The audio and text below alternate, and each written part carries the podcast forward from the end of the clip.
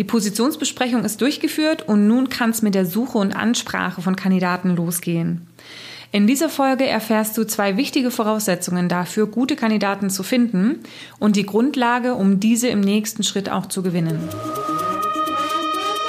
Herzlich willkommen zum Personalberater Coach Podcast. Blicke hinter die Kulissen erfolgreicher Personalberatungen mit der Brancheninsiderin Simone Straub. Herzlich willkommen zu meinem Podcast. Mein Name ist Simone Straub und ich helfe Personalberatern und Personalvermittlern dabei, ein gut gehendes Geschäft aufzubauen, mit dem sie ein interessantes Einkommen erwirtschaften und sich gleichzeitig das Leben gestalten können, was sie sich wünschen, und zwar ohne dabei die Fehler machen zu müssen, die andere Berater bereits vor ihnen gemacht haben. Unsere Reise hier im Podcast hat ja damit begonnen, dass wir uns die beiden Geschäftsmodelle Personalvermittlung und Personalberatung mal näher angesehen haben. Von dort sind wir dann in die ersten beiden Schritte des Vermittlungsprozesses gestartet, die Kundenakquise und die Positionsbesprechung. In dieser Folge schauen wir uns den nächsten Schritt an, die Suche und Ansprache von Kandidaten. Dazu fällt mir übrigens ein Zitat von Abraham Lincoln ein. Er sagte mal, Give me six hours to chop down a tree and I will spend the first four sharpening the axe. Das ist ein Zitat, was wir uns bei der Suche und Ansprache von Kandidaten wirklich zu Herzen nehmen sollten. Das Problem, Kandidaten zu finden, ist ja allgegenwärtig und ich erhalte oft Anfragen von Kunden, die nicht genügend Kandidaten erhalten. Der Lösungsweg aus ihrer Sicht ist ganz oft, ja, sich weitere Quellen aufzumachen, wo man noch mehr Kandidaten finden kann. Das ist aber nur ein Lösungsweg. Ein anderer Lösungsweg und meistens auf die Schnelle der effizientere auch, ist bestehende Quellen besser zu nutzen. Im hektischen Tagesgeschäft werden aber leider die vorhandenen Möglichkeiten oft nicht gut genug ausgenutzt. Und das hat eben auch ganz oft was mit ungenügender Vorbereitung zu tun. Zum Stichwort Vorbereitung würde ich dir im ersten Schritt Folgendes empfehlen. Mach dir doch mal eine Übersicht über alle für dich gängigen möglichen Quellen, die du für dein Recruiting nutzen kannst. Erfahrungsgemäß sind das so meistens fünf, sechs, vielleicht auch sieben Quellen, ne, die man grob nutzen kann. Und dann denkst du dich in diese Quellen mal rein und schlüsselst genau auf, wie du in diesen Quellen suchen kannst. Also was sind deine Möglichkeiten, in diesen Quellen dann Kandidaten zu finden?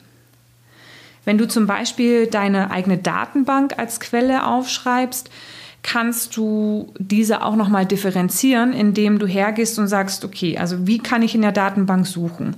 Ich kann nach Skills suchen, ich kann nach Zielfirmen suchen, ich kann nach Abschlüsse von Kandidaten suchen oder ich kann nach Positionsbezeichnungen suchen.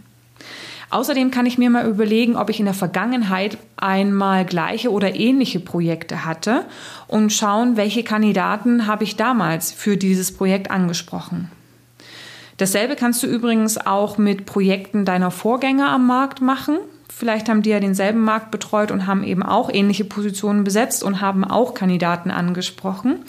Oder du kannst schauen, ob deine Kollegen ähnliche Positionen besetzt haben, Kollegen am selben Standort oder auch in anderen Standorten. Vielleicht haben die Kandidaten, die ja auch äh, deutschlandweit oder ähm, umzugsbereit sind. Also welche Kandidaten hatten die in ihren Projekten? Für manche Positionen lohnt sich sogar auch ein Blick in die Kundendatenbank, weil ja, ob Kunde oder Kandidat, eine Person kann ja beides sein und möglicherweise hat sich ein guter Kandidat in die Kundendatenbank verirrt. Ähm, ja, genau. Also es gibt sicherlich auch noch in deiner Datenbank mehr Möglichkeiten. Also schau mal, äh, welche Möglichkeiten deine Datenbank bietet, um an gute Kandidaten für deine Positionen zu kommen. Also der erste Schritt ist tatsächlich, ich würde mir mal eine Liste machen mit allen Quellen, die du nutzen kannst und diese Quellen einfach mal aufschlüsseln. Und wenn du dann eine Position bekommst, auf die du arbeitest, dann überlegst du dir im Vorfeld mal, wo halten sich denn meine Zielkandidaten am ehesten auf? In welchen Quellen? Also wo macht es Sinn, ähm, zu suchen und wie sollte ich am besten starten. Und wenn du das dann festgelegt hast, dann kannst du die Suche systematisch abarbeiten und gehst sicher, dass du alle vorhandenen Quellen ansprichst, also alle die, die für dich relevant sind, aber auch die Möglichkeiten innerhalb der Quellen ausschöpfst.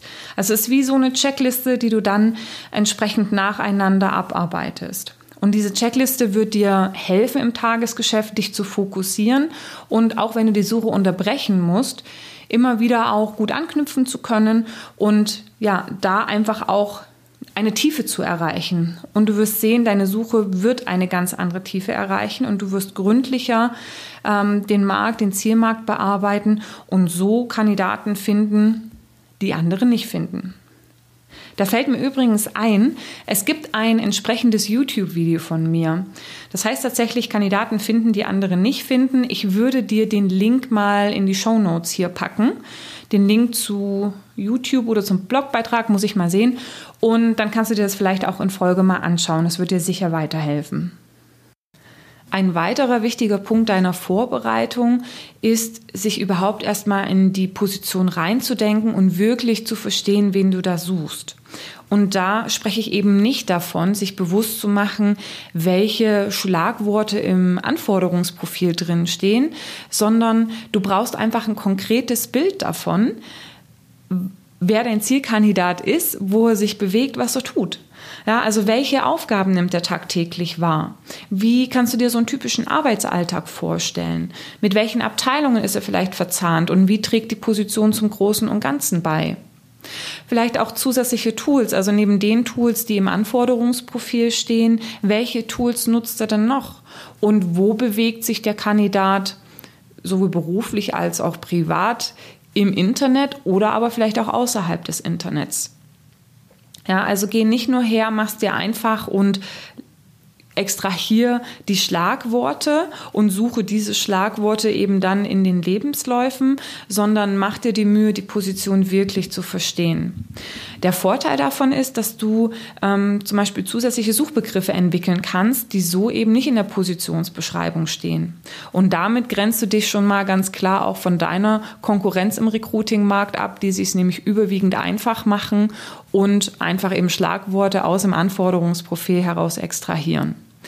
Das mag auch ganz okay sein, wenn ich eben Plattformen wie Xing und LinkedIn nutze, weil äh, da sind ja die Profile noch relativ, ja, so, so wie so ein Lebenslauf aufgebaut und man kann gut nach Schlagworten suchen.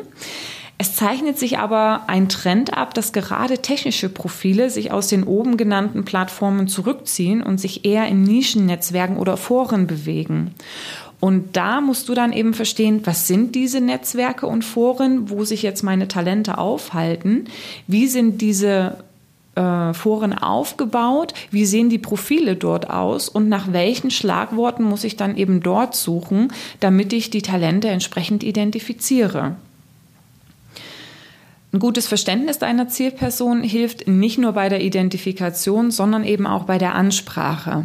Also wenn du weißt, wie das Tagesgeschäft aussieht, dann weißt du auch, womit du den Kandidaten interessieren kannst.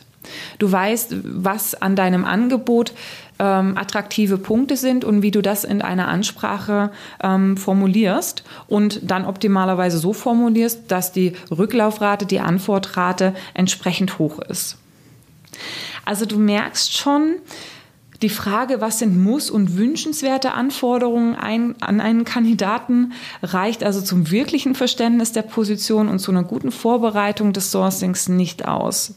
Du brauchst gute Infos von deinem Kunden und eine qualitative Positionsbesprechung ist absolut key für die gute Identifikation und Ansprache von Kandidaten.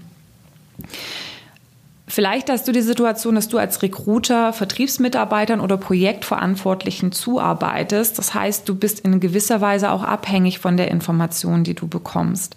Da würde ich dich absolut dazu ermuntern, deinem Projektverantwortlichen auf die Füße zu steigen und so lange zu beharren, bis du die Informationen bekommst, die du eben zum Sourcing brauchst.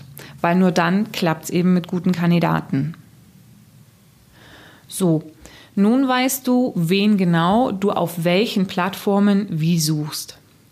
Du hast auch schon begonnen, die attraktiven Punkte an deinem Angebot herauszuarbeiten. Tatsächlich für deinen Auftrag gewinnen kannst du deinen Kandidaten jedoch nur, wenn du vorher eine andere Person überzeugst. Dich. Erst wenn du 100% hinter dem Auftrag stehst, erst wenn du selbst überzeugt bist, kannst du andere überzeugen. Das Interessante bei der Kommunikation ist nämlich, dass neben den Worten, die du sagst, auch die Mimik, Gestik, also das Visuelle und die Betonung, also das Nonverbale eine Rolle spielen. Wenn du also selbst nicht vom Kunden und der Position überzeugt bist, wirst du das aussenden, ob du willst oder nicht. Wenn du deine Stimme betrachtest, die wird vielleicht nicht ganz so energetisch sein. Du wirst Gesagtes relativieren oder Konjunktive verwenden. Ja, das ist eigentlich eine sehr interessante Stelle und ähm, ein attraktiver Kunde. Du bist irgendwie abwartender, fragender und wirst dich eher in allgemeinen Formulierungen wie zum Beispiel den attraktiven Gehaltspaket und den interessanten Weiterentwicklungsmöglichkeiten aufhalten. Körpersprachlich bist du vielleicht auch nicht so nach außen gehend und extrovertiert, wie du wärst, wenn du überzeugt bist. Weil wenn du überzeugt bist, dann fangen deine Augen an zu strahlen, dann trägst du vielleicht ein leichtes Lächeln auf deinen Lippen, du gestikulierst viel, viel mehr und automatisch wird deine Stimme viel kraftvollischer, äh, kraftvollischer, melodischer wollte ich sagen, viel melodischer und kraftvoller. So, dann hat sich's miteinander verschmolzen. Du wirst detailreich und mit mehr Beispielen erklären und hast einfach eine klare, direkte Sprache mit wenig Konjunktiven. Du kommunizierst bewusst und unbewusst hey, das ist interessant. Nun müsste vielleicht sagen, ja, macht Sinn, aber es ist ja auch nicht jeder Job ein Bombenjob. Ja, ähm, ja bedenkt da aber, es gibt immer mehrere Wahrheiten. Also man kann ja Dinge immer von mindestens zwei Seiten betrachten. Und ein Job jetzt zum Beispiel ohne sonderlich Weiterentwicklungsperspektiven mit einem hohen Routineanteil lässt einem auch genügend Raum und Energie für fordernde Hobbys oder Familie. Also was ein Nachteil zu sein scheint, hat auch immer einen Vorteil, ne? die berühmten zwei Seiten der Medaille. Und diese Vorteile gilt es zu suchen. Das ist deine Aufgabe und dafür bist du auch im Vertrieb. Und dafür ist eben auch die Vorbereitung gut, um einen scheinbar nicht so interessanten Auftrag attraktiv zu machen und sich zu überlegen, was könnten denn die Vorteile sein. Ein weiterer Gedanke in dem Zusammenhang ist auch, der Köder, der muss ja dem Fisch schmecken. Das heißt, du sollst da nicht anfangen. Deine Aufgabe ist es, eine Person zu finden, für die diese Position genau die richtige ist. Und dazu gehört natürlich auch manchmal ein paar mehr potenzielle Interessanten, äh, Interessenten anzusprechen. Aber wie gesagt, das gehört jetzt einfach im, zum Vertrieb dazu. Wichtig ist, dass du dir im Vorfeld Gedanken machst, was sind die attraktiven Punkte meiner Stelle und dir bewusst machst, ja, muss nicht, ich muss nicht anfangen, aber es wird irgendwo da draußen wird es Kandidaten geben, für die diese Position zu diesem Zeitpunkt genau die richtige ist. Und die gilt es zu finden.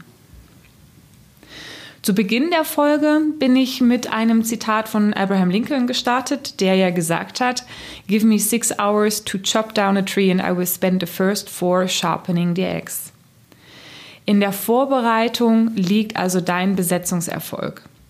Überlege also genau, welche Quellen du auf welche Art bespielen möchtest und geh sicher, dass du keine Quelle vergisst, beziehungsweise dass du nicht oberflächlich oder schlampig die, die ähm, Quellen bespielst, sondern wirklich dort in die Tiefe gehst und diese gründlich bearbeitest.